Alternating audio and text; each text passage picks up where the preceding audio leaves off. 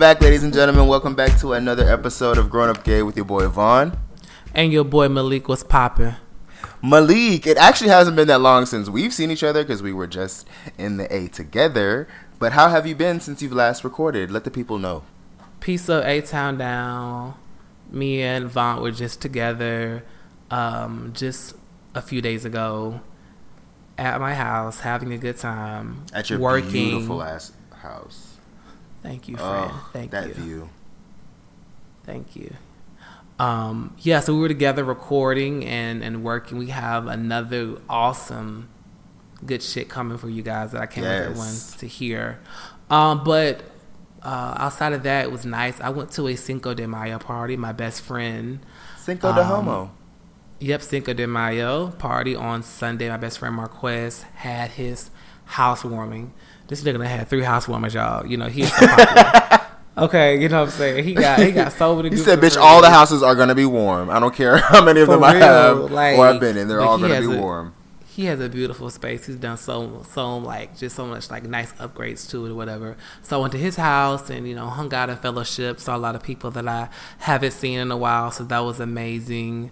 Um, Saturday night hung out with the straight folks in Buckhead. Interesting to say the least. You know, gay men. I'm not not gay men. You know, straight men that are really comfortable with themselves. They do not mind being very bromancy. You know what I'm saying? Oh, he's straight? Like, huh? He's straight.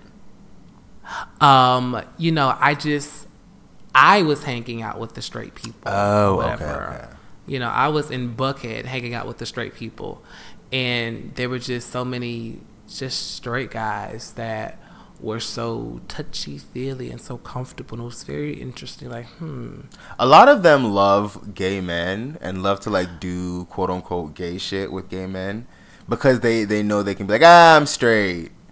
Yeah, but And then like, also made me think about mm. the the the a, a, another topic. Well, obviously the, the I my standpoint is well, what do what do queer people look like? You know, but. I was thinking, do I look? Do I present more Oh. feminine and I guess more gay? I don't know. Like, did they even know that I was gay?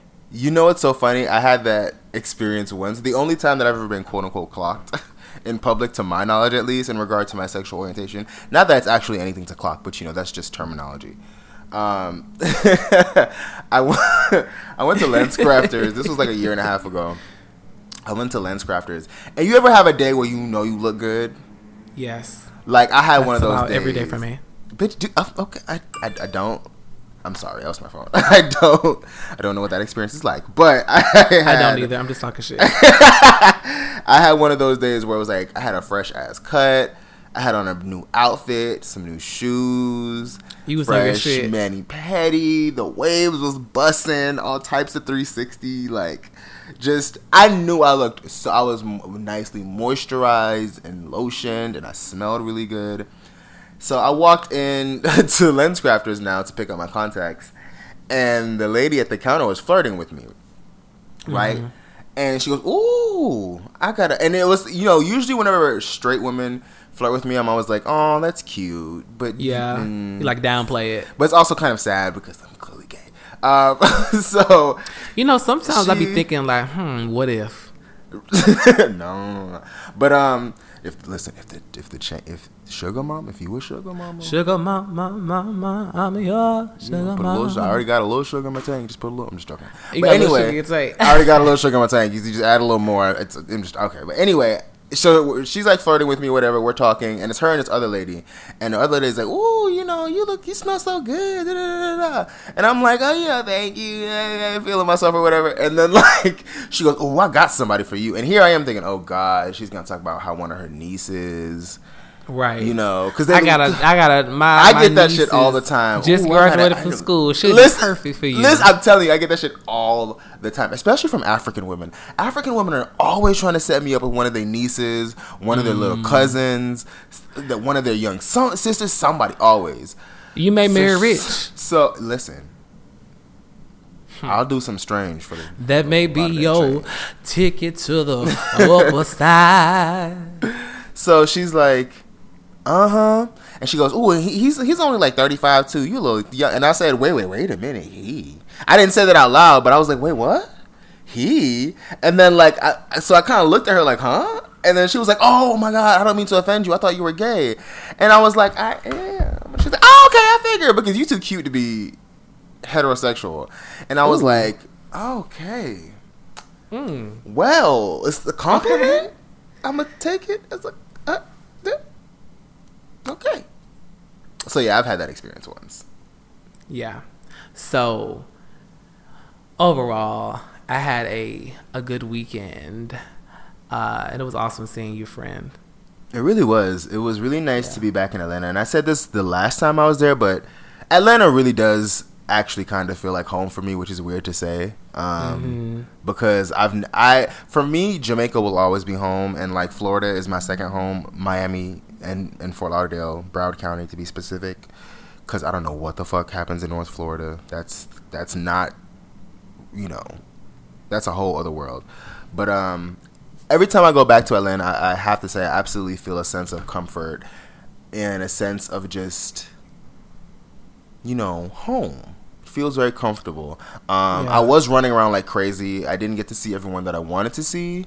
Um, because I literally was doing a million things. I was actually in Atlanta for my cousin's wedding. My cousin's wedding was beautiful, beautiful, beautiful.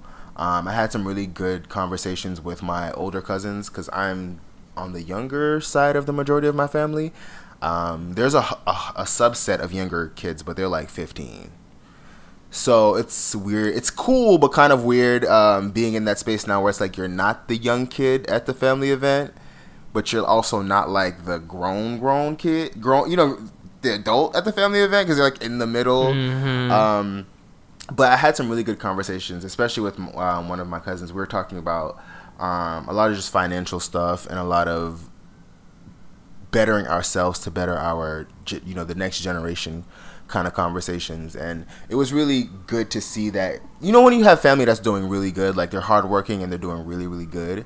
You're happy for them. You're so you're right. it makes you feel good. It right? makes you Like- feel good like to seeing know that them like doing so good. Come on, excellence, and it's not just one of us. It's like across the board. Um, It's encouraging. yeah. So it, Tomorrow, my cousin is graduating from Georgia State. She's getting her master's Come in uh, edu- her master's in education. So shout out to Come on, masters. uh, we love a master. Shout out to Erica. Love you. Congratulations, Erica. Congratulations. Um, but yeah, overall, I had a good week. Today was a lot, but um, it is what it is. so Yeah. I'm really excited about this weather change in New York. I'm ready for spring. I'm not quite ready for summer. I need like two more months to get the body where it needs to get. But you know what? Whether I get the summer body in August or in in you know May, it's, it's still gonna be a summer body, regardless. So, um, but that was that. Let's go ahead and get right on into our grown our Get it together. get it together. I need to get it together clearly. You, and with that being said, Vaun, get it together. let's, get, let's let's dive right into our get it together. Malik, take it away. You guys, so if you're new to the show, Get It Together is a section where Vaun and I sound off on health, fitness, and mental tips that, and also social issues too, lots of social issues that we think people need to get it together on. So today, my Get It Together is about judging and how dangerous judging others and judging yourself is. The other day, I saw a tweet, and the tweet just was about uh, it said something like somebody went through the same thing, had the same amount of money, the same amount of time, the same amount of this, the same amount of that, and they came out on top. So can you.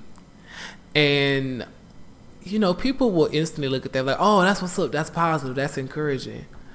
But what about the people who that doesn't encourage? And I was mm. thinking about how damn like we just we have we don't have any like no real empathy towards the people who really are suffering. Like not the people who just, you know, are functioning and just making it, you know, people who are just they can handle it. But what, what about the others who do come up in the same background as we do? Like they have the same economic standing and they have a harder time recouping from adversity.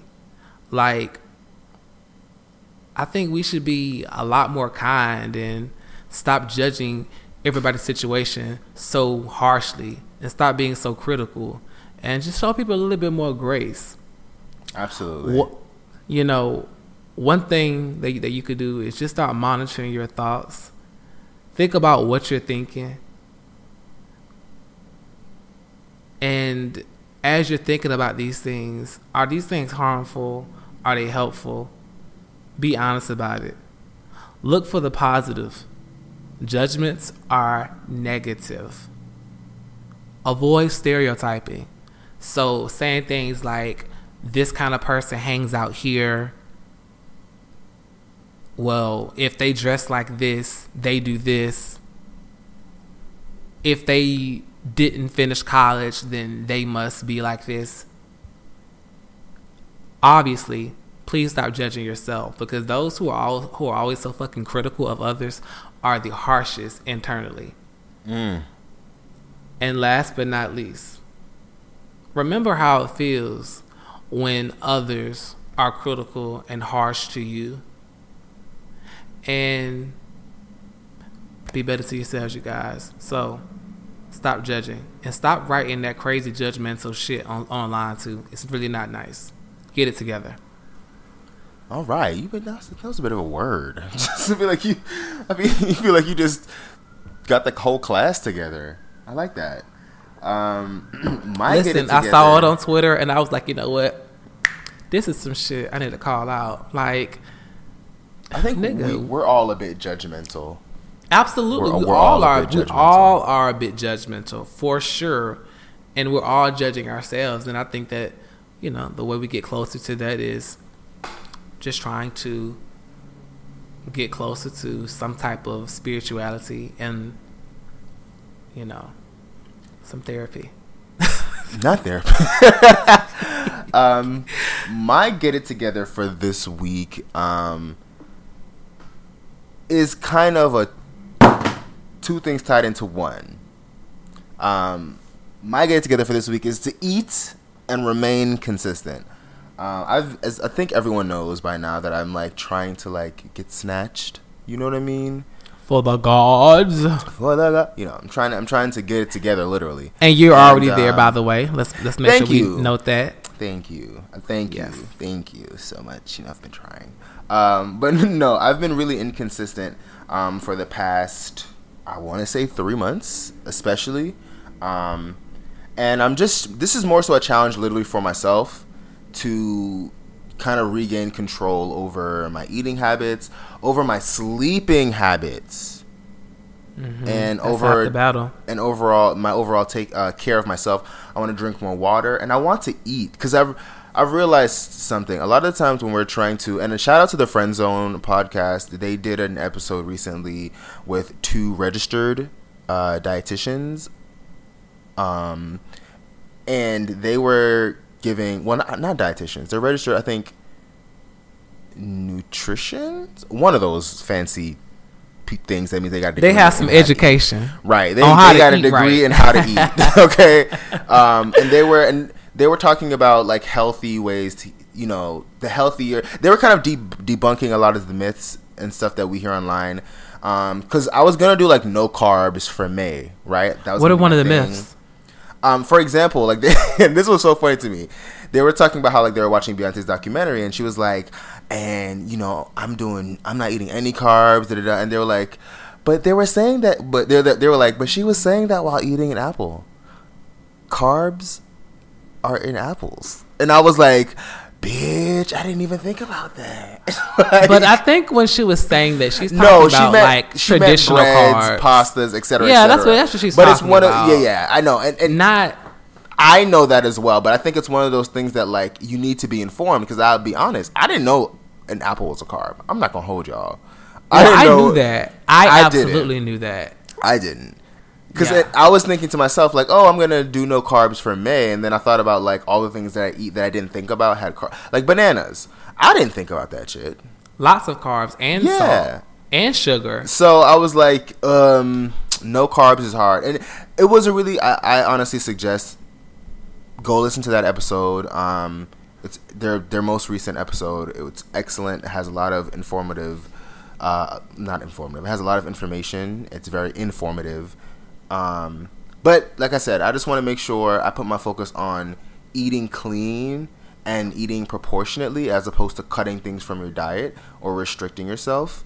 Um, and I want to make sure that I, like I said, remain consistent, consistent with my water drinking, consistent with my working out, consistent with just all the healthcare things. Sleeping, I don't sleep enough. I have a very bad habit of getting maybe four hours, five hours of sleep. And I'm fine. I'm not tired. I'm not sleepy. My body operates perfectly off of four or five hours of sleep. But realistically, I find myself up doing nothing, um, and then I end up getting hungry and wanting to snack on bullshit. So I want to start forcing myself to to get more sleep and see if it'll give my body more energy. See if it'll it'll just help me on this journey of mine. So if anyone else is out there, you know, trying to get right and you want to share tips, you want to share ideas, you want to share things that you'll be doing, please feel How you're staying motivated. up. How you're staying motivated. You know, do you have a picture of, you know, Rihanna or Beyonce or Ashanti or one of these body people, you know, on your as your screensaver to help motivate you? Do you uh, you follow a bunch of fitness people on on the gram? You know, what are you doing to remain motivated and remain consistent? I think those are the things that we all need to focus on. And not even just in health. I think in every aspect of our lives, consistency needs to be key. Healthy consistency. Okay? You know, we need to be, remain consistent in all the um, healthy traits and actions in, in life that'll, you know, make us better and make us, you know, get to where we're trying to get to. So if you have any goals that you're trying to reach and you need to work on some consistency, start doing that now. Mm. Whatever it Mm. is. If you want to be more flexible, start stretching. If you if you're trying to to, you know, if you're doing summer course classes, you know, some people do summer classes. If you get you trying to get that degree quicker or whatever the case may be, is be consistent. Be consistent in your studying. Be consistent in your your you know your homework. Bitch, whatever I wish it I had is, an Oregon to go behind you because you are a preacher. whatever it is, be more consistent. That is my get it together for this week. We've been going in today, A little preach session, you know. like like for Well, real. And we been, bitch, I'm gonna have to go to dun dun dun dun dun dun. but for real, and I was thinking about something when you were talking, friend. And what I, was- what I was thinking about is the fact that do you know why do you know why people choose not to be consistent and why I choose not to be consistent? Because it's very painful to be consistent, and it's uh, That's real. and it's also it's painful, and, it, and, and you create problems for yourself. That's real. And the pro- and the problem you create is okay. Damn. Now I gotta go to the gym. Now I gotta carve out time to do that. Now I gotta uh, wash more clothes. Now I gotta pay for a gym membership. Those are problems that you can choose to have or not choose to have. And a lot of us just make the decision to, you know what, the problem I do know is to be unhealthy because I've been unhealthy for so long. It's Right. easy for me to stay up late and eat food, and because that's, that's the problem that I know. right. But creating a new problem is saying I'm gonna go to bed on time. It's like Honestly, and, and it's, it's, it's a whole new challenge that you have to create for yourself. And it's funny because a lot, a lot of the times, the things that we find hard to do, like, Mm-hmm. oh, you know, working out is so hard, you know, trying to get in shape is so hard. Is it harder than eating those cookies? Is because it? Is it really hard, eat those or is it a new challenge? You wouldn't need to take your ass to the gym and work as hard, you know, Mm-hmm. and work as hard to lose weight. because that's the key, as hard, As hard, as hard, because you're gonna work hard regardless. regardless. A- amen. Regardless. Amen. You're gonna work. Now let's be clear. Don't matter what your body look like. If. Somebody's at the gym, they're working their ass off, bitch. yeah. Hey, man. Come on, it does not matter how big they are. They're working their ass off. yes, But baby girl, baby girl, baby boy, big daddy, if you're 200 Big daddy. pounds, if you're if you're 300 pounds, if you're 400 pounds, or or or if you're 250 pounds and you and you want to get down to 190 and you're not doing right, then you just not ready to solve that problem and change that problem and to face a more and face Replace that, that comes problem. with facing that problem because Yeah. a lot of the times a lot of the times we want a lot of things you know you can say oh i want a certain kind of body i want a certain kind of you know health i want a certain kind of lifestyle but are you really ready to deal with all the things that come with that Mm-hmm. or are you more comfortable where you are and you just like talking about it because a lot of people just, just- like talking about a it. A lot of people do just like discussing it They love to chat, chatty patty. yeah But um, wow. Listen, that was okay. listen so Well, we have a, a an amazing uh, growing up gay today for you guys. Uh, Yes. a really nice special guest, I think. Absolutely. So, speaking of that, we're going to take a short little commercial break and then we'll get right into our Growing Up Gay. Holla. Hey y'all, hope you're enjoying this week's episode thus far. If so, please be sure to follow us on our social media. The Instagram is Grown Up Gay, G R O W N Up Gay. Our Twitter is Growing Up Gay underscore, and our website, of course, is grownupgay.com. Now let's get back into this week's episode. What's up, you guys? This is Malik, And this is Vaun. and this is Growing Up Gay. We're here with another edition. And today we have a very, very special guest, none other than Devin Barrington Ward. Devin, welcome. Thank you. Thank you all so much for having me on this amazing podcast. I'm excited for the conversation today. Absolutely. Um, you guys, Devin is a political strategist. He is a public servant. Most of all, he's human, right? Yes, uh, last time I checked. Last time you checked. Last time I checked. That's important to add, though, because I think working in politics, people can tend to forget that people are human before anything else. They get tied up in all the other. I actually don't think that people Really? forget that folks are human because um, if Trump has done nothing more, he's shown Oh, there you that the human nature um, of, of uh, politics is the human nature of our larger society, which is that we all know someone in our lives, a workspace, school, someone in our past who has embodied some of the things that Donald Trump has. Right. So, in all actuality, I think you see the the true nature of humanity through the political process, the beauty of it and the ugliness. Ugliness. Come on, answer. That was. And, and in question and answer, we have cont- contestant number two. Competing for the title of Mr. Black Universe. Thank you very much. that was very brilliantly said. That very was very said. pageant of you. Yes. so funny. So,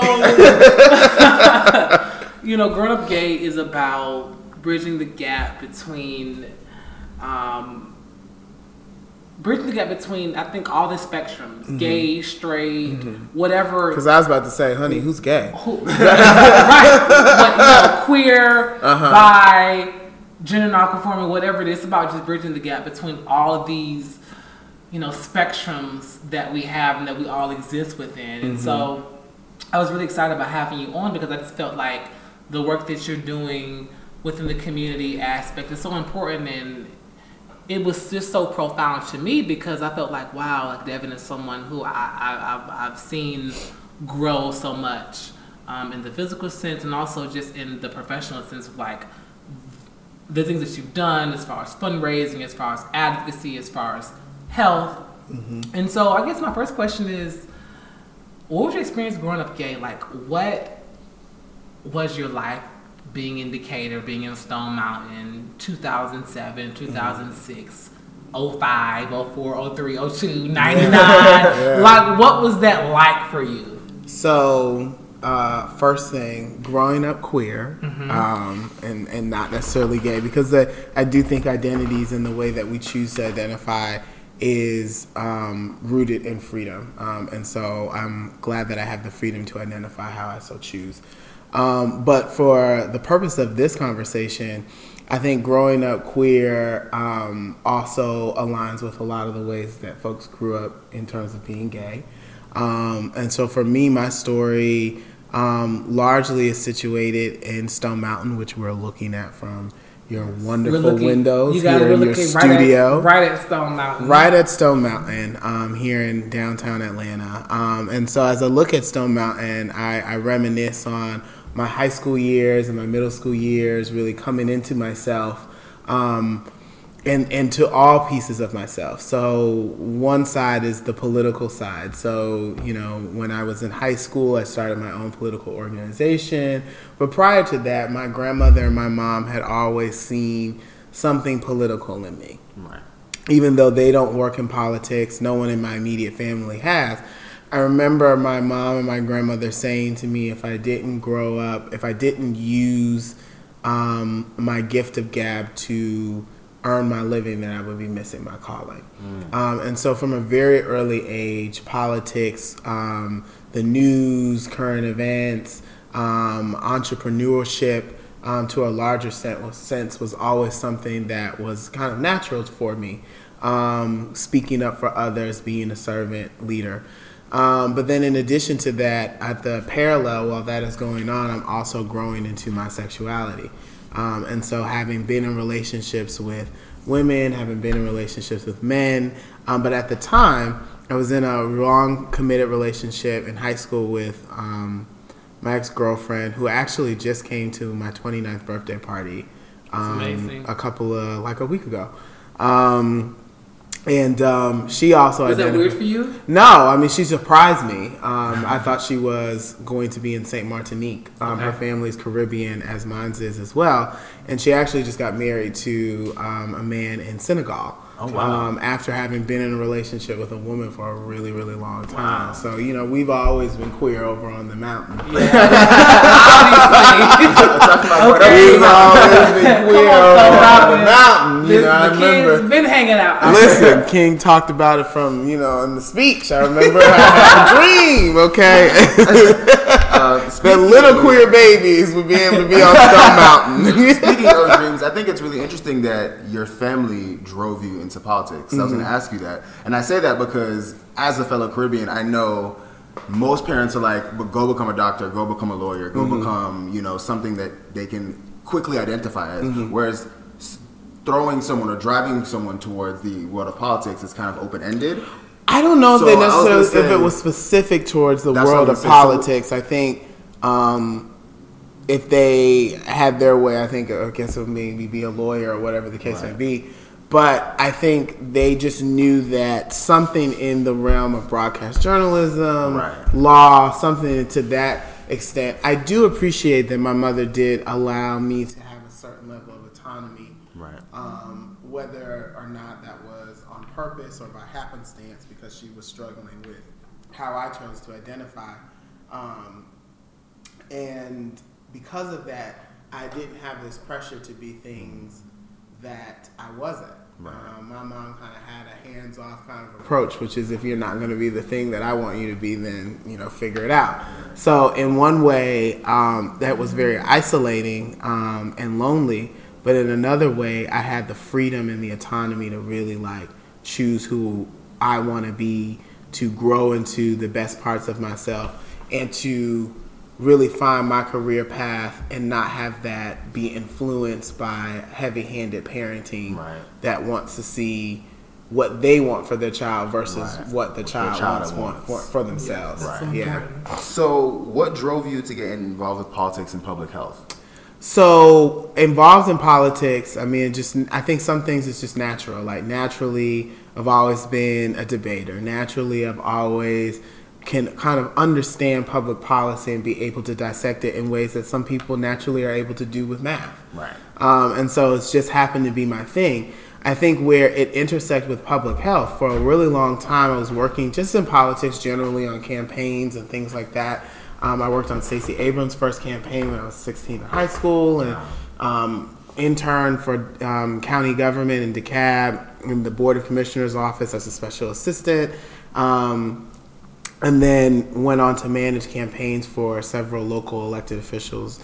Um, and so, in the midst of all of that, I'm doing this really amazing work. Um, this work that's meeting, helping me meet interesting people who I still am able to do organizing political work with today, almost, you know, more than ten years later.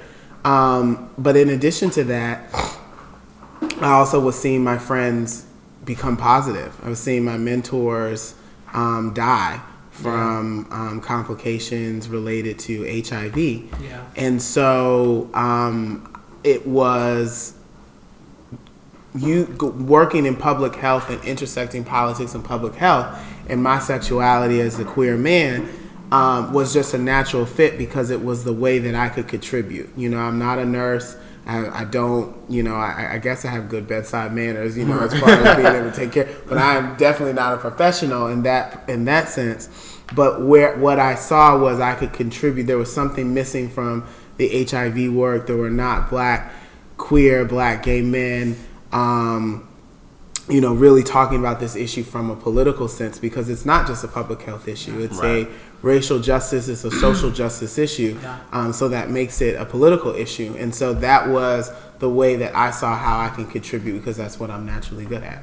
Wonderful. That makes sense.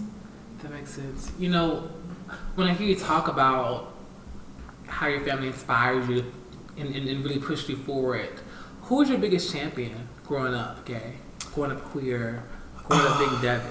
My biggest champion. You know, I struggle with that because for a long time, I didn't really. I had people who championed parts of myself. Sure. Mm. So I had Wow. people who affirmed the. I had you know older black politicians, black male politicians who were progressive, but to a certain extent. Right. So they affirmed the political side of me. They affirmed my ambitions. Right. But my parts that they were sexuality, comfortable with. right? My sexuality, relationships, trying to give advice. Right. You know. It was uh, those pieces were not, you know, necessarily affirmed or championed. Mm-hmm. So, and I think in a lot of ways, um, I don't feel like I would be the only black man that would identify that way in terms of only feeling like certain aspects of their life are championed and not their full person. yeah. Person. So I still think today, I if I had to say today who is my biggest champion, I would say I've grown into recognizing that as community. Um, the people. the Yeah. people Yeah. community continues to be my biggest champions um, and there's the motivation for why i do what i do um, and so i can't necessarily say i definitely have you know now older and wiser um, and and more grounded i've been able to bring mentors into my life like rayford johnson who was a black gay man who ran for You worked in this Man. campaign. I did not work on his campaign, but I, didn't? I Okay, did not. okay. But I was a big supporter of his campaign. I made a decision back in 2014 that I wouldn't work for any more elected officials, Sure. but I would okay. work with them as a policy advisor and What as a made you make, make that decision? um, autonomy Okay. Sure. autonomy over freedom, Mm-hmm. um, uh, being able to truly own my own narrative and my own platform Right. and my own beliefs and ideology. As I started to develop more of a black, queer, feminist politic, you know, that wasn't necessarily something that was always expressed in traditional That is political spaces. Right. Definitely So- in line with most most politicians. Right, you even the their ones with. D's by their name. And Yeah, so- absolutely. Especially the ones with D's by, their name. Right.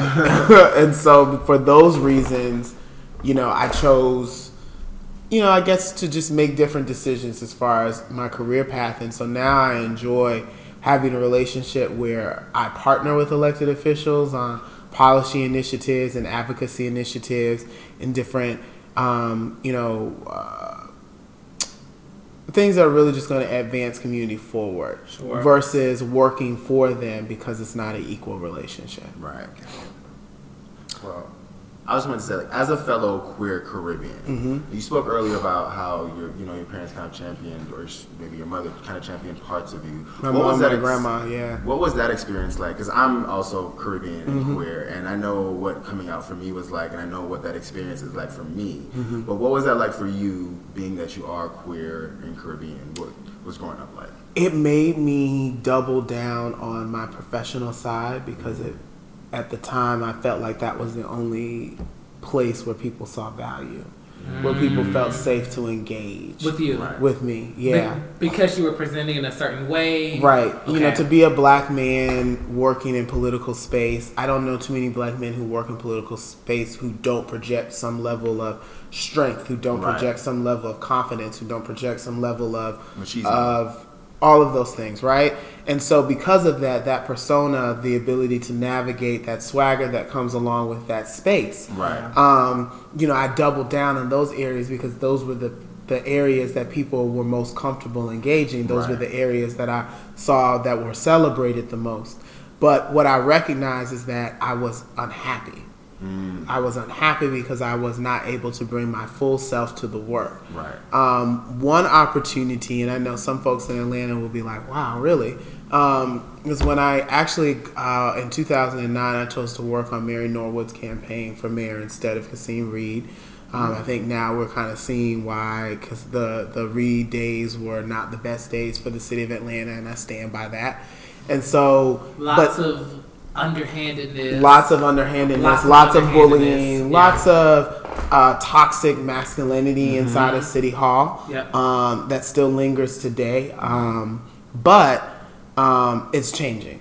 And with that being said, I worked on Mary Norwood's race. that? Mhm. Not to cut you off. Do you think that that's because of Keisha, Mayor, Mayor Keisha Bottoms, or do you think that's because of just the climate of where we are, the people saying that, hey, we're not up for this bullshit anymore. I think we're it's both. back. I think it's both. I think it's mostly the people. Yeah. I think mostly, you know, you have people who are much more uh, politically empowered to bring them full their full selves to the process, Mm-hmm. and so because of that, and bringing your full self, there's certain nonsense that you're not going to uh, tolerate. Sure. Um, and I also think to credit the mayor, the current mayor, I do think that um, Mayor Bottoms um, has displayed a commitment towards being progressive on LGBTQ issues.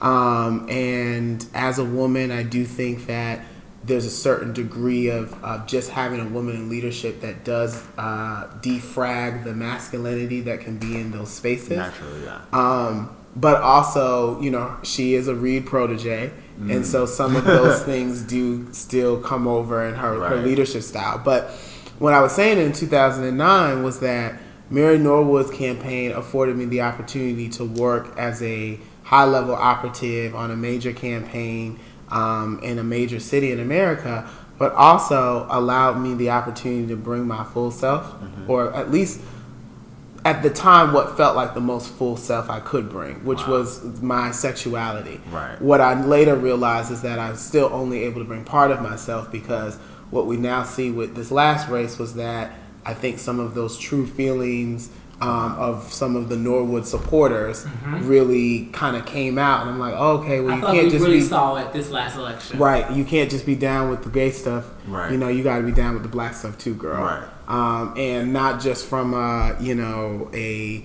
oh, I'm going to come to events and Right. and go to community meetings and the fresh fries and stuff Right. like that, but substantive policy, not engaging in dog whistle politics by whipping up fear and Buckhead that Right. there's this wave of crime when a lot of it is Black rooted folks are in- moving in. Black folks are roo- moving in, but a lot of it is rooted in irresponsibility. I think the last report that came out was that mo- many of the vehicles and things that are broken into in Buckhead that Mary Norwood is making a big stink about are people leaving their cars unlocked Yeah. and leaving guns and money and things not properly stowed away. People not being responsible. People not being responsible, but Yeah. you can't put that on Black use folk. uh, exactly black folks and use dog whistle politics Right. to kind of underhandedly, Got you you. know, uh, uh, plow the the land with, with hatred, really. Um, and while I don't believe that she's that way, I do think that we're seeing a lot of candidates that are whipping up those type of feelings, even if they personally don't feel that way, to get votes. It's so easy to do that, especially on a national level when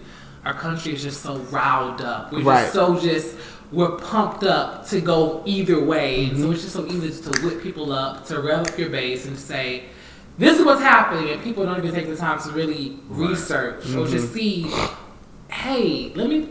You know, lick my finger and see what think- the air is like Unfortunately, I think that's our generation as a whole. Like even in simpler things, as something as minuscule as headlines. Like people read a headline and base their entire It's viewpoint. It's on true. a headline as opposed to reading Yeah. into it. Yeah. So I think that's Like just Tank. across the board. Like Tank, I mean, we How saw they say the Tank's dying? Tank's we- not we saw the whole Jussie Smollett Not Tank. situation, Um, and so I was like, Tank's not. not Tank. Not Tank. Who? Um, Avant. They said that Avant was dying. I didn't even see that. See, yeah, it was. A, they said Avant was dying of lupus.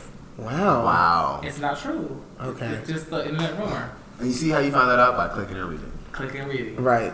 Um, and sometimes, and I think that though a lot of times it depends on who the messenger is in terms of whether we're not we decide to do our due diligence to dig in further. Yep. Um, or uh, you know, because a great example of that I do think is the Jussie Smollett situation. Right. Um, it really, for me, exposed a lot of the glaring, uh, uh, the glaring discrepancies as far as how our community thinks about ourselves and people who identify like us.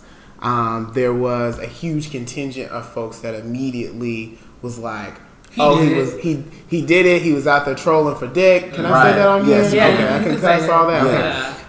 Um, he's out there trolling for dick. You know this, that, and the third. It's just like the idea that he could be sure, And, but and- the and idea was, so that, but uh, the idea that he couldn't have just been getting a sandwich Right. Because we are conditioned to hypersexualize Ourselves. ourselves, Yes. and by virtue of that, we are conditioned to hypersexualize other people. Right. And so now we're seeing that as an example, um, but there are countless examples, but that's just the most recent Uh, yeah. example Yeah. of how um, those stigmas that are attached to you know the way that folks identify can oftentimes uh, really develop into unhealthy thinking Yeah. um, and thinking that's dangerous Yeah. um, for us and for other people. Yeah. I think, especially with the Smollett situation, I thought it was interesting how the community, which, you know, nine- 9.9 out of 10 times, whenever we hear something has happened to a black man and it gets national media coverage, we're across the board, we're supportive. Yeah. The community as a whole is like pitchforks, Black Lives Matter, fist up, we're here to fight. But because of his sexual orientation, people immediately went, Oh, I don't know. Oh. Those gays. I don't know. Those, Those, those queers, Those queens. They're doing They're something, no good. right? And Yeah. I, I thought it was really interesting because it was like people either like dove in on one end or the other, and I thought it was so interesting how quickly so many people were willing to dive into the I don't know, Right. Like even publicly, like even mm-hmm. famous people, famous women who have very large queer followings were like quick to even people that consider him their brother, quote unquote brother, quickly was like, uh, something sounds fishy. And I think where my concern is is that when we have so many questions from someone who has not, for the most part, up until this moment, given us any reason to, To doubt disregard right, exactly. But And the folks, credibility. But the folks who are bringing this information, who are leaking this information, the Yeah. police, Leaking. Right. Specifically. leaking, Leaking. information Yeah. on an ongoing investigation, we don't ever question their Right. integrity because Yeah. we are what conditioned to think that police are always the good Right. guys, that they're always right, that they're always the bearer of truth, Right. um, that they are always the protector of justice, even in spite of all of the evidence to the contrary, see right? contrary, yeah. Specifically with this police department, Right. the same police department that tried to cover up the Laquan McDonald murder, Yes, not is. tried, that did cover, cover up, up, for yeah. a very long time until you know legal uh, uh, decisions forced their hands into releasing the tape Right. that showed the exact opposite of what they said, Right. and that's just one high-profile instance of this police department lying. And so I just think that. Uh, we as a community really need to examine how we view ourselves and the value that we put on ourselves, especially given the fact that we can look at our own evidence and see that we are the transformers of society. absolutely. Yeah. We're celebrating World Pride in New York in the next few next few months. Yeah. It was Marsha P. Johnson, a black trans woman, Woman, yeah. who kicked off all the shit with Stonewall. You know what I'm saying? And so um, I just think that when I look at credibility, for me, I'm always going to look at my folks first. There you go. Because I know that I have the receipts. I don't you have the receipts for Chicago's police department Right. for their mayor. Actually, I do have the receipts, and the And receipts they don't let look me so know good. that that they be lying. Yeah, they be lying. They lying. be lying. Wow. Huh. What's one misconception about Devin? One misconception about me. Whew, Just one. This One One. misconception. There's no time for more than one. One misconception would be that I think people think that I am um, inaccessible um, and that I don't feel. Um, and I think that at one point, maybe that was, I fed into that misconception because. Um, You lived up to it. I lived up to it um, because um, I was not rooted in the practice of undoing this unhealthy, you know, emotional step. behaviors and emotional thinking and, and garnering more emotional intelligence. I wasn't grounded in that. Uh, now moving in that way, I'm like, oh, I'm not any of those things. Right. I've responded those way those ways in life because I have not always felt affirmed and safe. But here's an opportunity for me to build that affirmation in community. I think when people now like recognize and, and, and engage with me and, and um, build community with me, they see that I'm not any of those things. I actually do a really good job of trying to move through the world with more emotional intelligence in my personal life and in my professional life. More emotional intelligence and more vulnerability. Wonderful. Wonderful. Wow. Um, people feel helpless. People feel lost. They feel like they don't have a voice. We have the 2020 election coming up next year. What are three things that people should be looking for, especially people that are queer, black, brown, Of color. of color? You know, what are three things that people should be looking for in their next leader? Themselves. Oh. Themselves. Um, I think you should be looking to yourself. I think you should be looking to your friends. And I think you should be looking to make sure that you aren't compromising early on. So the first, looking to yourself. I think looking to yourself. Um, I want to give a shout out to Antonio Brown Yes. who made the runoff. Congratulations. Congratulations. Yes. So there, Congratulations. 2020 is important, but we have elections all the time. Right. Um, Antonio Brown, for folks who may not know, is a young man in Atlanta. I believe he's under 30 or 32. District three? District 3, who's running, young black man who's running in Atlanta, who's running um, progressive, who's running in his truth, Mm-hmm. um, and doesn't have to necessarily yell it from a bullhorn, but we know what the deal is. And Right. we, Yeah. I think that that is an example of looking to oneself. Park Cannon, um, the state representative for this area where the studio is right now, um, young black queer woman, 27 years old, Wow. um, who I've actually had the opportunity to work on policy that's gotten passed just this session. Um, we were able to uh, develop some HIV legislation around PrEP access. Um, and so that's bringing yourself to the work.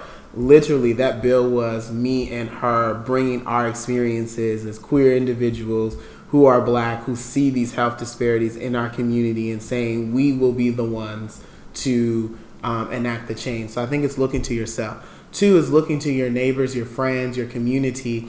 Um, I think, uh, again, to use Park and Antonio Brown as examples of young black um, leaders um, who are under 35 who are doing it, I think that you, ha- I think far too often we're always looking for, you know, this angelic, you know, you know, leader. But Yeah. in all actuality, we need the everyday person to be involved in this process. And so if you don't think that you can run, I'm sure there's a friend or there's a neighbor or there's a Right. community member that you know that's a rebel without a cause. Give Yeah. them a cause. Run for office. Right. Um, and then the third, I would say, is not to compromise too quickly. Is that I think um, in this political system right now, um, I feel like it's always been this way where we're always choosing the lesser of two evils. Right. But I think that um, we can force the system to give us different choices. I think, particularly it, while we have a very lengthy primary and we have a lot of candidates to choose from, I don't think anything's wrong with that. Right. I think that gives us the opportunity to build the type of candidate that we want. Right. You know, of course, that candidate has to be, you know, committed to their own set of values and principles. But if you are offering yourself to public service, that means that you have to adopt some of the principles and values of the public that you are planning to serve. Absolutely. So the sooner that black, queer, LGBTQ folks speak up and say we aren't going to compromise things and we aren't going to always look at the lesser of two evils, and if that is the case, then we will offer ourselves um, instead of the lesser, lesser of two evils. Choose me. I'll offer myself of service. I think that's the things that I would like for folks to keep in mind for 2020 and beyond. Um, there are elections. You know, I noticed not once did I mention the orange man in the White House. because that's not so much Sure. bigger than him. Yeah. And, and and what people don't realize is that politics starts on a local level. It does. You know, it's about grassroots campaigning. It's about understanding. Can you touch the person? Can you feel the person? It's about community, I was able yeah. to meet Stacey twice Right. randomly. Wow. Had no had no expectation Right. of meeting her. Right. I, I touched her two times Yeah. in.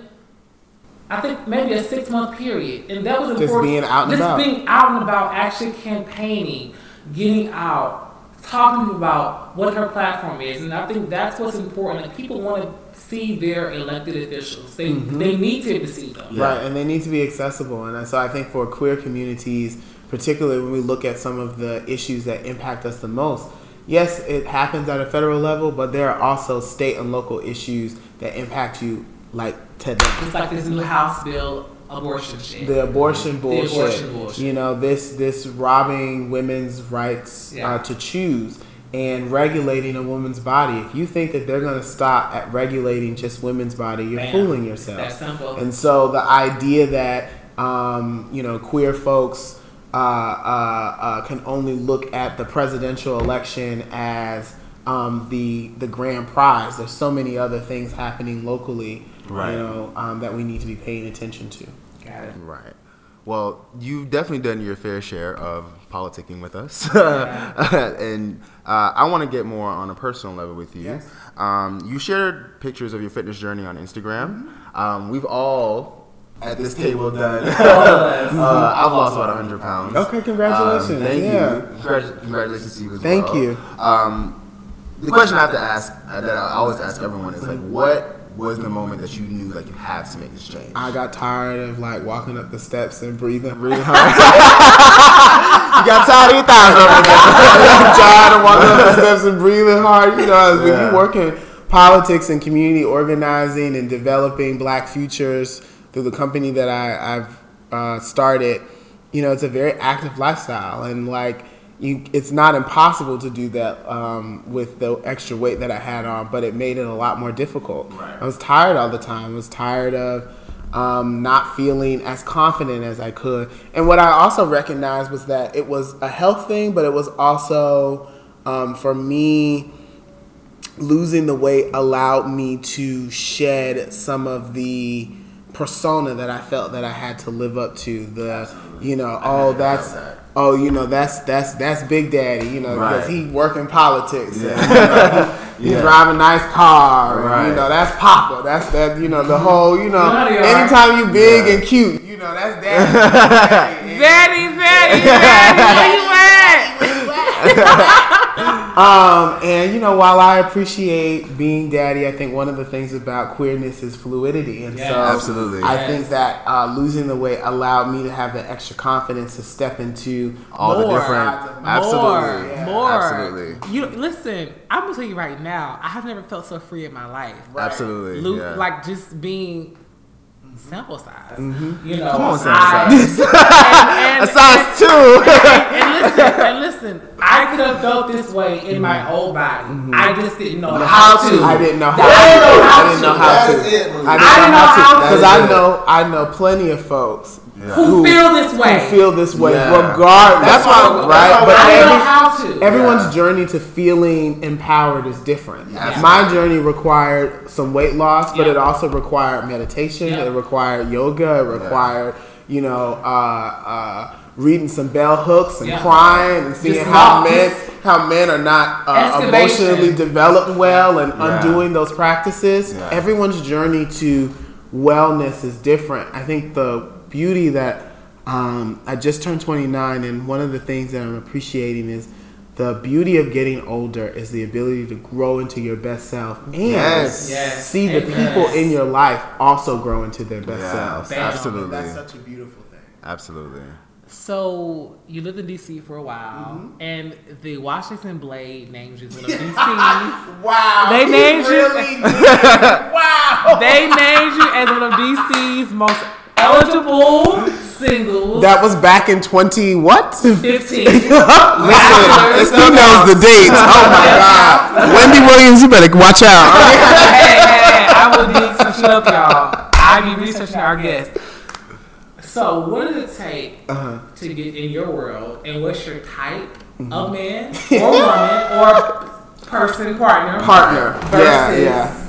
Your preference. Let's, preference. let's let me specify this because people always are a little confused by that question. Okay, right? please. Mm-hmm. I personally believe, and Malik, I think, agrees with me that everyone has a type, and then they have preferences. Mm-hmm. I think the type is the character of the person, and the preferences are the aesthetics. Maybe the things Mm-hmm. Okay. that kind of come and go, like a certain height, a certain complexion, Weight. weight, different things. Got you, know, it. you always see someone and you're like, how did they end up with Right. so and so? That person Right. doesn't look like either. Or not they even that. There are times where I'm like, oh, I'm not usually Yeah, attracted to this to- type of person, but I am. I am. Um, but it's because of those foundational things, Yeah. right? That's the type. Um, so what is your type? and My type at this point, um, because in the next few years I do want to have children. Right. Um, I've already identified um, a woman, and we Beautiful. have come to an agreement that we do want to co-parent. Beautiful. Um, and so as we are talking about building out our family, I'm also talking and, and thinking about what this partnership for me beyond the partnership to make this baby Right. um, and to bring this baby into the world what does that partnership look like beyond that and so as i'm thinking about partners for partnership right because Right. there are just sex sometimes there's sexual partners Right. and that's a whole different set of partners for partnership i think um, some of those those needs, Mm-hmm. things that I need. I need someone who's emotionally intelligent. I need someone who understands the power of vulnerability. I need someone who is good at de-escalating. Don't at throw gasoline onto a situation. Mm. Right. De-escalate it.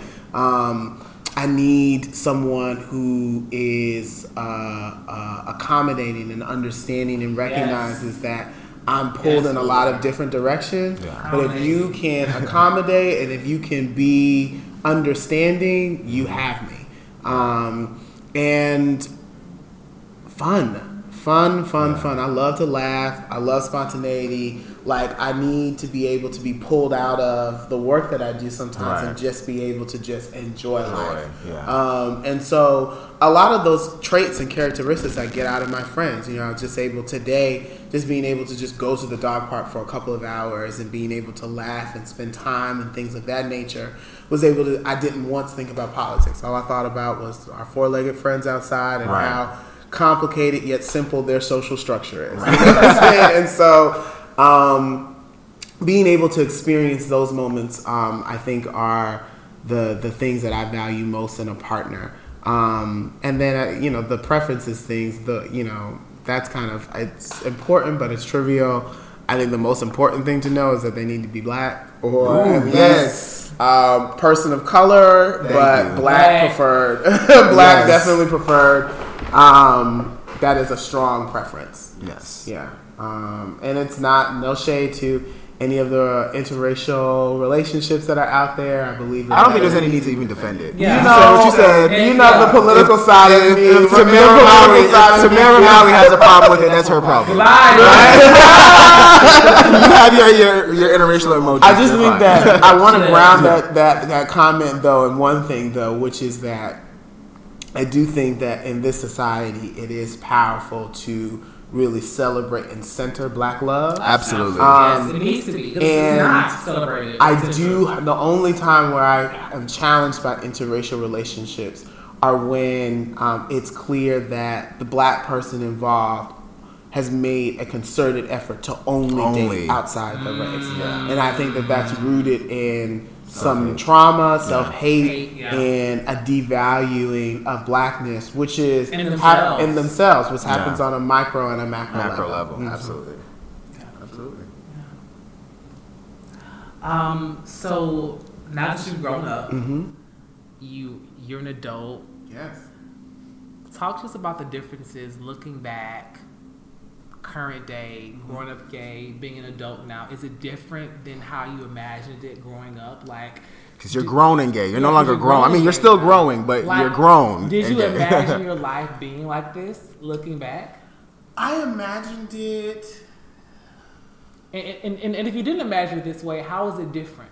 Um, this life I did imagine it to some extent this way. I did. Okay. Imagine Oh, wow. Okay, Myself, That's, that's amazing. I did imagine myself. I didn't know how, but I knew that whenever I got when when my profile in politics elevated to like, oh, here's a body of work that I can like say I have a platform and like, yes, I may not have served in public office, but I've worked alongside these folks and have carried legislation just like these folks have. Mm-hmm. And so I always knew that I would be doing this work differently. Mm-hmm. I always knew that I would be doing this work on my terms. I just Yeah. didn't know how I was going to. Wow. Um, as far as my social life, I definitely do think that um, it, it, it looked, in my mind, different. Um, because in ways I thought that I would probably have kids already. In ways I thought like all the things that you think about when you're almost 30, you know. I thought I would have kids already. I thought that my last relationship would Be the one. would be the one. Child, we all thought that. I thought, I, I thought the same thing too. The nigga is gone. Good riddance, nigga. And so, with that being said, you know, in those ways, it does look different, but I, I'm not wholly disappointed by the difference. Um, there are disappointing aspects of it, Sure. but I'm not wholly disappointed. Wow. Wow.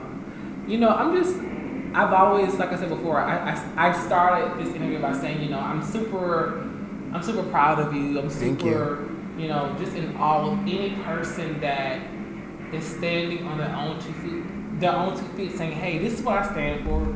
This is what's important to me, and this is what I want to dedicate my life to doing. And so that really stands out to me because I feel like there are a lot of people that are millennials that stand for nothing, and, and the fact that you're standing for people causes bigger than yourself, it's so, it's so important. The fact that you're centering your community Yep. more so than yourself, I think mm-hmm. is. I think we have an obligation, you know, and I appreciate that you all see the beauty in that because there is beauty in it. And I see the beauty in it amongst my friends because they all do the same thing.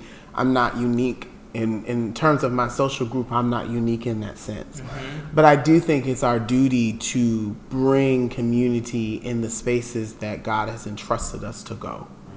Um, and I think that regardless of whether that is in entertainment, regardless of, you know, art and culture, yoga, whatever, politics, you're supposed to bring your community with you. So what does that mean? It means that if you're in entertainment, that means bring your community with you in a way that's responsible, right?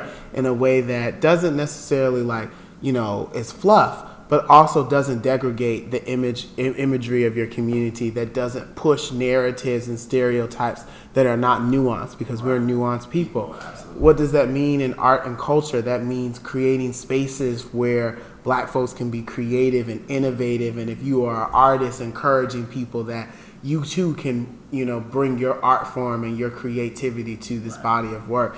Yoga that means making sure that black folks know the power of wellness and healing and that you know healing and wellness can be found beyond the walls of a church um, and that oftentimes in tandem with a church and other spiritual forms of healing and, and self-love and, and, and, and wellness can give you some of the best out, health outcomes and life outcomes spiritually Amen. for life Amen. and in politics for me that means making sure that you know, I remember being homeless in the city. I know what it's like to be homeless in the city. And so one of the initiatives that I'm working on through my company, the Black Futurist Group, which I didn't get a, uh, to talk about a whole lot, but Black Futurist Group is a combination of my work over the last 12 years. Um, and I really was like, I don't want to do this as an independent contractor anymore. It's time to build, it's time to create a company that can bring other people into the fold so that they can also do creative work that moves the needle for our folks. And so one of the projects that we're working on is the At the Table initiative, which is bringing LGBTQ youth together to solve the epidemic of homelessness in here in the city of Atlanta. And so through that program, we're going to be teaching them how to do policy and advocacy, how to navigate the political process, how to tell their story on a micro and macro level, how to be empowered around that story so that that story can shift and transform our city into ending homelessness. And the reason why is because it's my responsibility uh, responsibility to bring the community along with me in my journey of politics. And I was exposed to homelessness for a reason. Um, the Equitable building, the 24 hour FedEx Kinko's, was my home for a while back in 2012, 2013, um, when life happened. You know, right. my parents weren't dealing with me. I got laid off from a job. I ran through savings and I found myself out on the street. Wow. Um, and you know, so interesting because my political work for a long time made me feel like I was immune hmm. to that. And God has a way of showing you no one is immune. Um, and I had to go through that experience so that I could bring my community with me in the work that I'm doing politically. So we all, whether you're a banker, a teacher, whatever, we all have a responsibility to bring community with us into those spaces and do it in a way that's responsible. Amen. Amen. Devin, it's been amazing. I mean, I think that I think this conversation has been really um, just full of laughter and yes. also enlightenment. Where can the people find you? I hide in public, so uh, you can find me um, on our website first, um, which is black blackfuturistgroup.com. You can Google Black Futurist Group, or you can just put in Black Futurist with an S group.com. You can also find me on Instagram um, under the same Black Futurist Group, or my personal Instagram Devin Barrington Ward. Devin Barrington Ward. One word on Instagram. I'm also on Facebook under Devin Barrington Ward as well. So that's where folks can see all of my journeys and all of the different things, whether I'm at the state capitol or city hall or in DC. I'm actually headed to DC um, at the beginning of the month um, for AIDS Watch, um, which is the lobby day for the HIV prevention and treatment community. And so we'll be engaging with members of Congress there. We hope to do a little meet and greet with some members of D- DC City Council because it's also a local issue as well. Um, and so that's what we do. Um, we are also right now working on our campaign to close the city jail with yes. our partners, Women nice. on the Rise and Racial Justice Action Center. Nice. The quick spill of that is we have a huge jail in downtown Atlanta, which is our extra jail. That's where you go if you have not committed a violent crime. You go there if you've been poor. Oh, um, wow. If you're mentally unwell, that's where a lot of the homeless folks will go. Um, that jail was built in '96 in preparation for the Olympics to get homeless people off the street. Wow. And so now, through bail reform, through the decriminalization of marijuana in the city of Atlanta and the establishment of the pre-arrest diversion program, we've been able to drop the population of the jail from nearly 1,300 people to only 70 people. Wow. Um, and so for a 1,300 square foot, for, excuse me, a four, 425,000 square foot facility for 70 people, it's a waste of space. It's also a waste of money. We currently budget $32.5 million a year in city money to run that jail. That could fix a whole lot of streets, yeah. that could house a whole lot of kids, yeah. and that could develop a whole lot of programs that offer opportunities for our community to build wealth and power and health and wellness. Right. Um, and so being able to do work ranging from homelessness to criminal justice reform to HIV prevention is a part of what is uh, what we believe will build the Black future, um, and that's what we do at the Black Futurist Group. Awesome. awesome. check out Devin. Check out the Black Futurist Group. Support your local community. Support your local Black businesses. Just support yourselves and don't be afraid to reach out and ask for help, you guys. There are people that are out here that are doing the good work. Support them, be there for them, be a champion for yourself, be a champion for them. Devin, thank you for coming on our show. Thank you all. We appreciate yes, you. Thank you so much. Thank we y'all for you. doing this. It's important that uh, black, queer, and gay and all the alphabets that we identify as have an opportunity yes. to express themselves and to share a little bit about their stories. And so, what you all are doing is healing work and it's archiving our stories for the future. So, thank you. Absolutely. This is Vaun and Malik signing off. Holla. Yes. We love you. Bye. Peace. Hey Hey y'all, hope you're enjoying the episode thus far. If you don't already, please follow myself and Malik on our personal social medias. You can follow me on Instagram at Vaunagram or on Twitter at underscore Vaun, and you can follow Malik on Instagram at Yo Malik and on Twitter at Yo Malik. Now let's get into the next topic.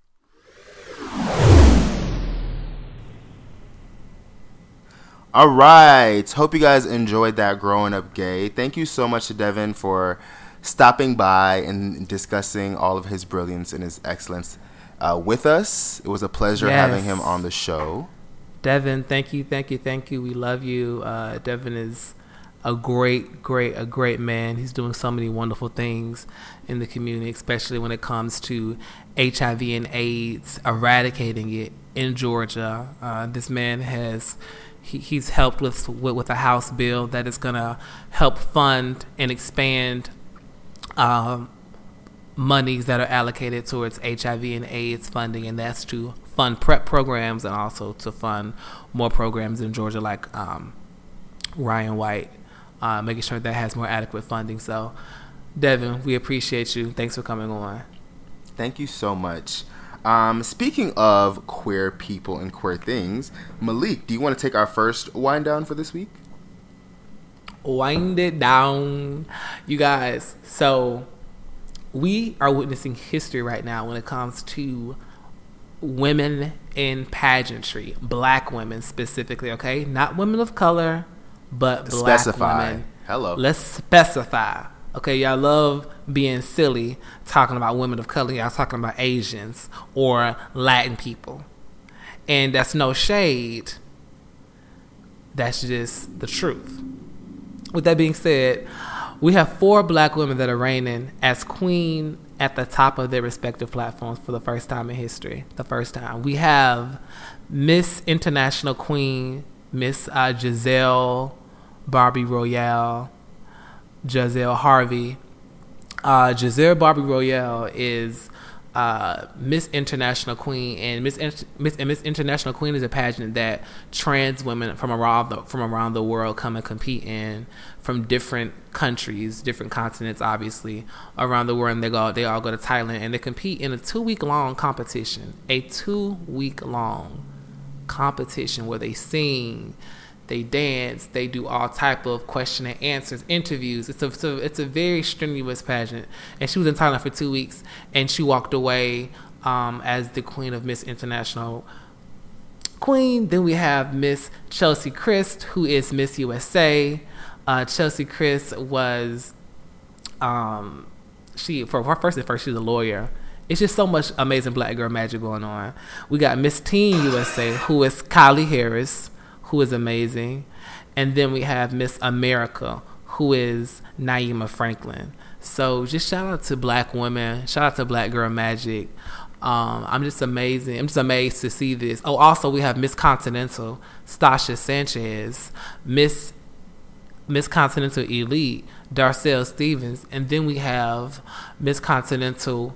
I'm sorry, Miss Continental plus Darcel Ste- Darcel Stevens, and then we have Miss Aja Dupree, Miss Continental Elite. All those are black women, um, so we're excited about Black Girl Magic that's happening around the world. And you know, since we know we cannot expect white media to cover our stories to tell what's happening. We have to make sure we do a better job at sharing this shit online so people can see the brilliance that's happening, especially within the queer community. So, so shout out to Jazell Barbie Royale. Dope. Shout out to all those amazing black women. Um, Yeah. Speaking of black women, the Met Gala was held um, this Monday in New York City. Um, the theme for this year was camp. Mm-hmm. And a lot of people showed up, not many showed out. Um, um, now there's a there's a lot to discuss. First of all, Rihanna wasn't there, so you know, you know, it's start starting off bad already. But um, no, seriously, the Met Gala actually was a decent serve this year. Usually, the the Met Gala theme is hard for most people to follow. I don't know what it is um, about the theme that tends the themes, excuse me, that tend to throw people off. Um, but this year, people actually did a pretty pretty good job, I'll say, of staying on theme. On, on theme, I think this is the most. Um, I think this is probably the most theme appropriate ensembles we saw in one year because usually people just show up looking nice like they just show up nicely dressed or in you know pretty gowns beautiful gowns etc but they don't necessarily stick to the theme and it's a costume gala so the entire point is to stick Be on theme. Right. It's kind of like Yeah. if you go to an all white party and you're like wearing a nice red dress. It's like, sis, yes, your dress is nice, but it's not what you're supposed to be wearing. Um, Rihanna has been devouring devouring the, the theme for you know about a decade now. I was gonna say a Um, decade. Yeah. Yeah, for about a decade now. She first kind of stormed in that uh, suit. She wore a, a suit a few back. This was 2009, if I'm not mistaken, um, which was stunning then, still stunning now, still a moment. And she's had plenty since. But this year, like I said earlier, the theme was camp. Um, there were a few favorites. Do you? Well, I know for me, some of my favorites were Lupita, um, Cardi, fucking B. Bodied it. Cardi, listen, Belcalis and her team do fashion so wonderfully. Um, I love how much they, and I'm gonna say they because I know it's not just her. I know it's not just her team. They all commit together, and I think that's the most important part. Okay, so first of all, let's just get back to what camp is. Uh, camp essentially means to be ridiculously over the top. It's about stepping outside of the everyday norm and crossing boundaries that are like typically set. It's loud, it's expressive, it's gaudy, it can be borderline tacky. Um, it's like a lot of what the fuck and fashion tied together. Um, Billy Porter did a excellent job of the camp theme. Ah, I joke that he came dressed as Rihanna's ISIS tattoo. Um, but his even his arrival was just Over the fucking top. over the top.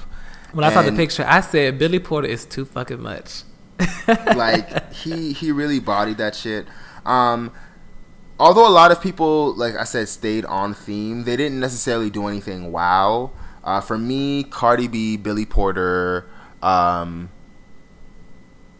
Lupita Nyong'o, and oof, a lot of the men, Jer- uh, a lot of the men did a really really good job of of staying on theme. It's kind of funny. I think like the men delivered more than the the women did.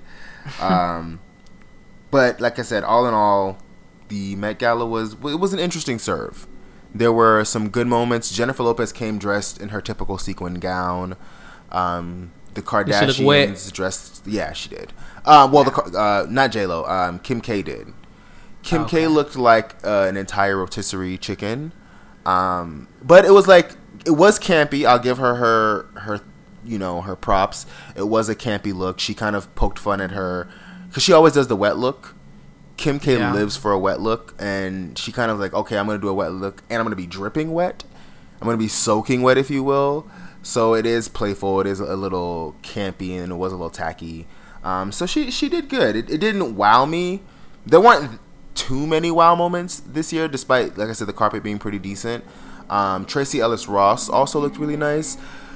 Solange wore something that she could have got from Fashion Nova. I was a little disappointed in that. I wish she would have, you know, you know, really delivered because she is fashionable, and I think this would have been the time for her, especially because she's had such an aesthetically pleasing era. Like everything she's done has been so like on point visually. It would have really been a moment for her to, I think, team up with Gucci and do something gaudy and do something very black and do something very fun with like a southern twist to it, kind of like like Baps meets like you know old you know black Texas cowboys. Just I think it would have been a really dope moment, but I think Solange came out here in a Solange out here in a, in a snakeskin costume. Yeah, a, a jumper, a snakeskin jumper. Solange came out here in a sna- Yeah. with snakeskin boots and a snakeskin one piece Right. to the Met fucking gala. Nicki Minaj. Now Nicki is not a fashion girl, so I'm really not gonna like give her too much. All I all I want to say is like, whoever does your wigs, at this point, Nicki, I feel like it's you and it's not them. Because we've seen you with good good wigs. So when you wear a bad one, that means you know it looks bad. And the one you're wearing at the Met Gala looks really bad. But I'm not going to give Nicki too much because, like I said, she's not a fashion girl, so I never expect fashion from her. Like that's This dress looks like it's not- been. this dress looks like it's been tortured. it looks like it's been through a lot. it looks like it it, uh, it it looks like she walked from Brooklyn to the Met These- Gala in that and dress. These, and these string just- up these string up heels are awful. She So, looks- they look a very- bad- they this look looks like very a bad. Sweet Sixteen, right, Quinceanera. right. Ba- It just looks bad. Just bad. Ugh. Just Gosh. across. I also love Zoe uh, Kravitz look. It wasn't necessarily campy, but it was it was pretty fire. Um, so that was Wow. this year's Met Gala. Um, we can just move right on to the next topic. Yeah. So we've been discussing this one uh, pretty consistently as things have been unfolding. Uh, Wendy Williams has, of course, filed for uh, divorce from her husband, soon to be ex husband, Kevin Hunter. Um, and now Kevin is seeking spousal support. Color me surprised. Not really.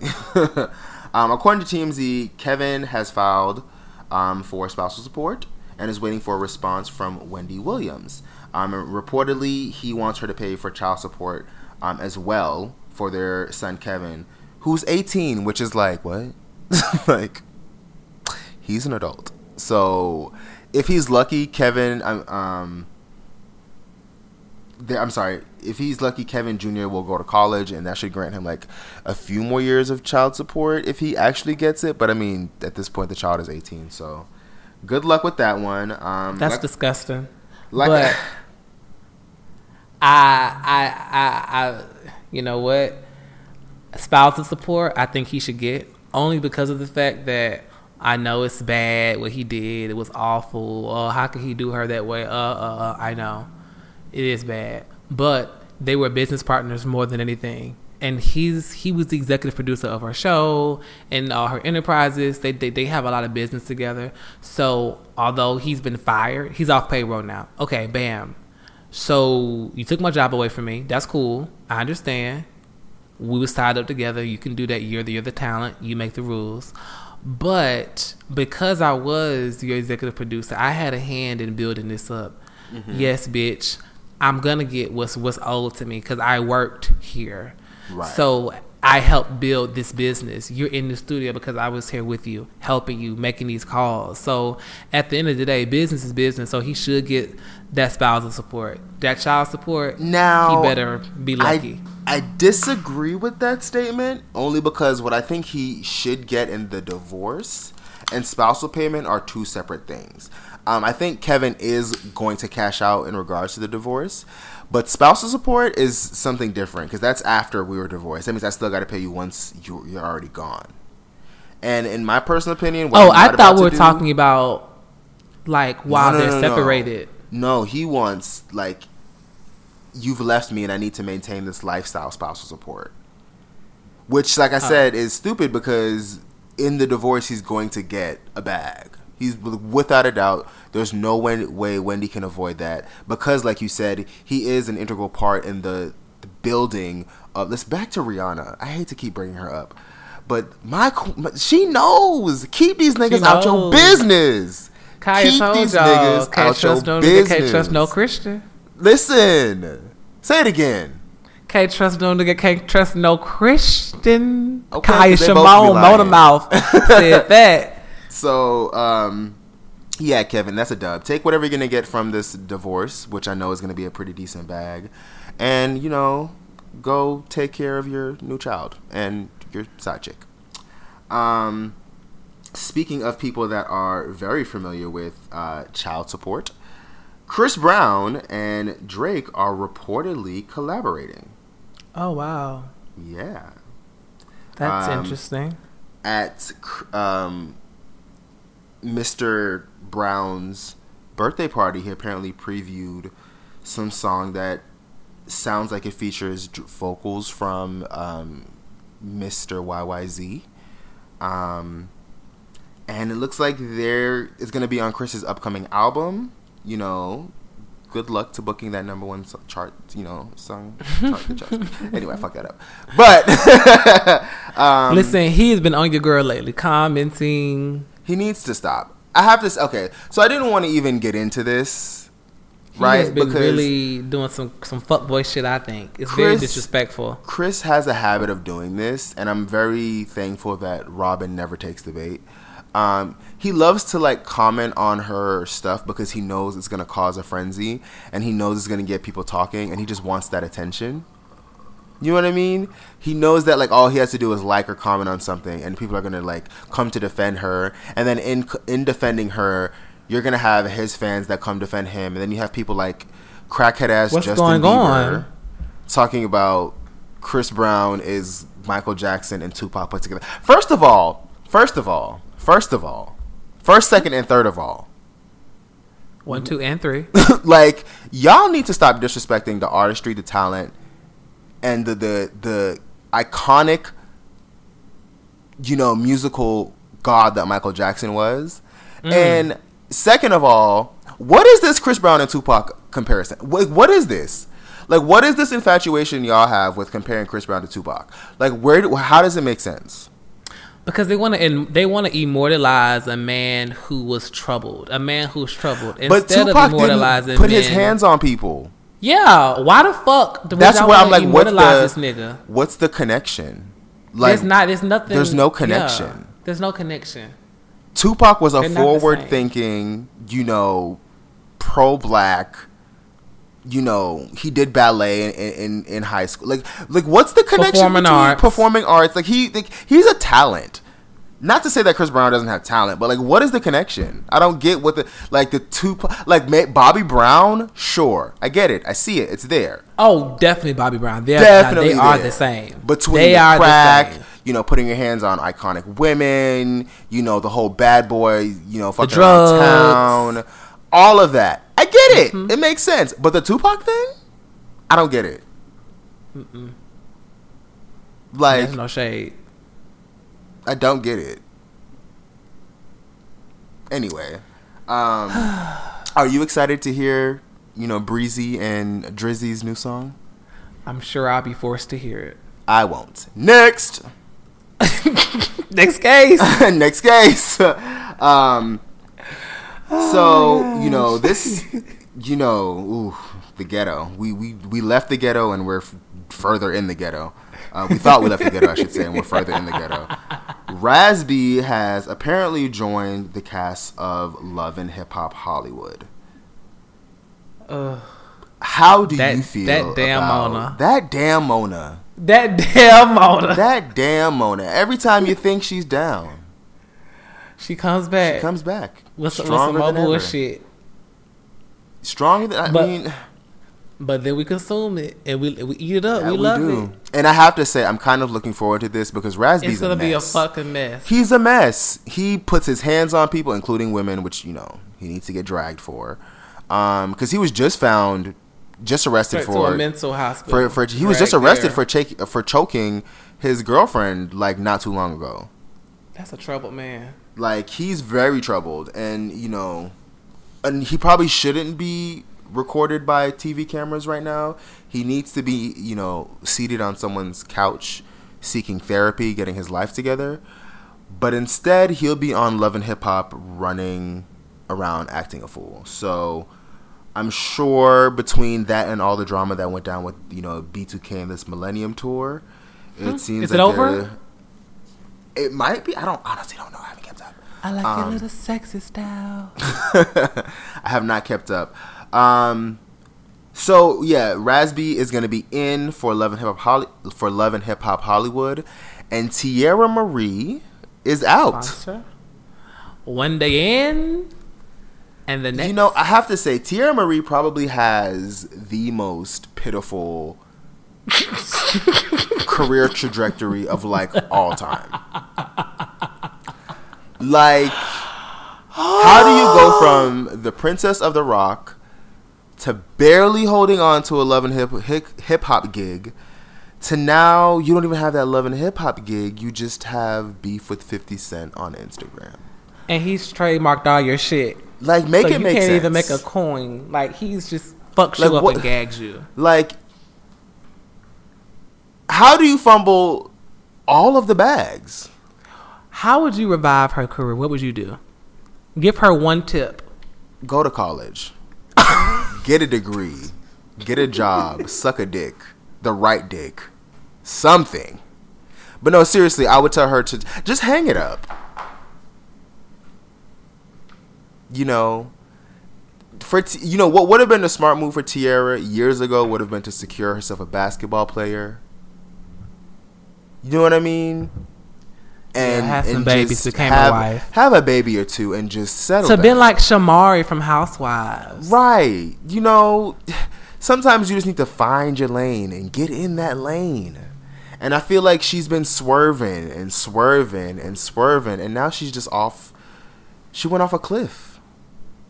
And I don't think there's any coming back. So, you know, um, Godspeed, Teairra Mari. God, Godspeed. You'll definitely need a sponsor at this point. To Definitely. be Kitty Girl. By the way, sponsor was my shit. I was listening to that you this put weekend. them low profiles on my car. Treat me to a petty bus manicure. uh-huh. Anything I want for yes. I don't. I just uh, Godspeed. Yeah. Godspeed here. I want the best for her. You know, I did too, but at this point, I feel like she doesn't want the best for herself. She, you know what, Jay Z, So, you in- need to in the decide great Marie words do, do what's right by her. where Jay, go, oh, Jay, Jigga Man, you need to call Teairra Mari and take her back. Uh, uh, uh, put a little budget behind her, give her a 360 deal, and put this Listen, girl back out. Listen, listen, listen. Put her in the gym. She has a decent Listen. voice. Put her in the gym, Listen, and then get her a Listen, vocal Linda. coach. Go go straight, make it a band style. Listen. Send this bitch back, It's it's a wrap. and then It's a wrap. Put a fork in her. She's done. Take it out of the oven. It's burnt. It's send her overseas. Let her get her buzz the, the- again. The, chicken is not lovely. Have It her do some over- it is shows overcooked. overseas. It's done. It's it's a wrap. it's a wrap. Okay. Teairra needs to, like I say, secure herself an athlete. Hell, secure yourself a businessman at this point, and just she you know find find peace and happiness outside of the music industry and entertainment industry. Period, because it's not happening, love. yeah. Yeah, it's not All happening. right. So that was it for this week's wind down. Um, and if I'm not mistaken, Malik, You guys, the first it is time, time for us to introduce our brand new segment. Can you guys say it with me? Brand new segment. I feel like there should be some music someplace. Like Yeah, we have to add like a like a like a bell like or something, something We'll really cute. We'll get there. We'll get there. So one of our listeners from right here in Atlanta, Karen mm-hmm, mm-hmm. says, for the Oh. new the new segment "Spill It" that you can write into or email us at uh, growingupgay at gmail.com.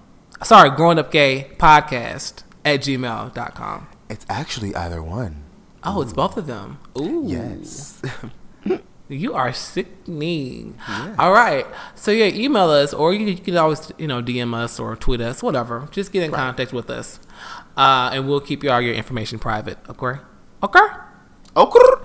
So Karen from Atlanta writes, "How do I not get drug into the negative and gossipy conversation with my coworkers over lunch?" So. how You mind we- your business. That's how. When everyone's talking shit, you know what you do? Mm, mm-hmm, oh,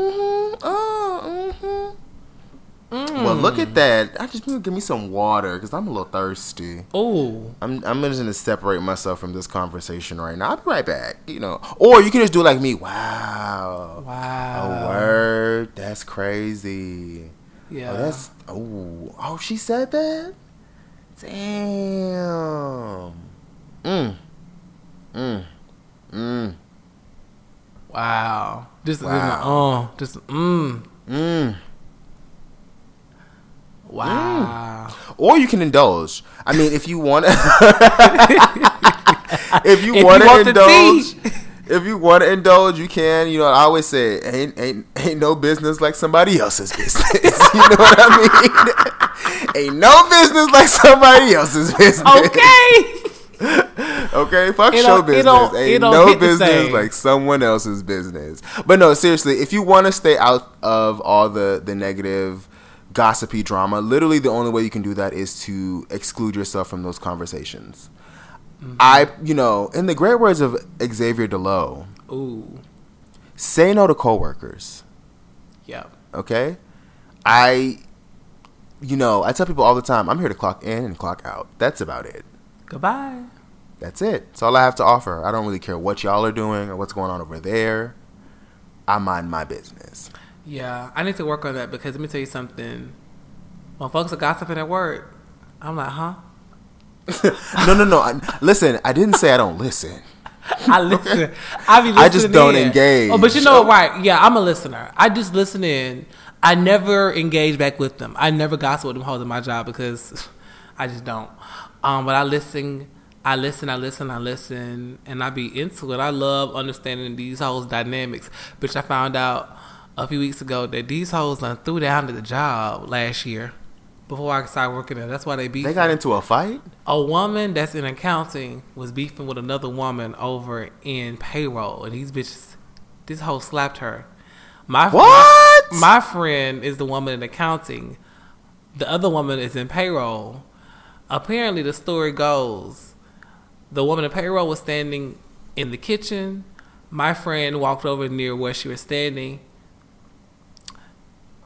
excused herself because she needed to get something out of the drawer where the woman was standing. My friend takes something out of the drawer, closes the drawer. The woman opens back up, intentionally bumps her. My And they friend got to throw in corporate hands. My friend said, "Why'd you bump me?" She said, "I did what I want to bitch." And them hoes got the bucking. And let me tell you something. I work in a I- ooh, I I work in uh, a corporate office, you guys. Love and hip hop. Corporate Atlanta. This is some crazy shit happened out here. So um, I, I would just stay out of it. I don't want to be involved. yeah. Just Oh. just do yourself a favor. Mind your business. Mind your business. Mi- mind the business that pays you. Ooh, keep keep your job, Keep your job. your day job, and find you with something else because you need more than one income anyway these days. Multiple streams. Hello. And that's a free word. And with that being said, That's it for this week's Growing That's Up. Gay. We hope you guys enjoyed the show. As always, please feel free to reach out to us um, on our social medias. Our Instagram is grown, G R O W N, like I am, up gay. Our Twitter is growing up gay underscore. Um, you can follow Malik on uh, Twitter at Yo Malik and on Instagram at Malik Khalid Yoga. And you can follow myself on Twitter at underscore V A U N or on Instagram at Vaunagram. And be sure, like I said, and like Malik said earlier, if you want to contribute to our Spill It segment, that's our ans- uh, that's where we answer questions, we give out advice. Um, and it can be in regard to anything. It doesn't just have to be in regard to coworkers. It can be in regard to health, wellness, you know, finances, you know, personal drama. If you know your baby daddy ain't treating you right and you want to know what hmm. you should do, or if trade is playing in your face, ooh, and you know and be you want to playing know in people's play faces. He's so fucking tricky, tricky, tricky ass trade, tricky ass trade. tricky ass trade. tricky ass trade. Um, so yes, all of those things you can contact us at Vaun at Growing Up Gay, Malik at Growing Up Gay, or Growing Up Gay at gmail.com or Growing Up Gay Podcast at gmail.com, whichever you think suits you best. And all of this can be found in the info section of wherever you're listening. Whenever, wherever. Bye.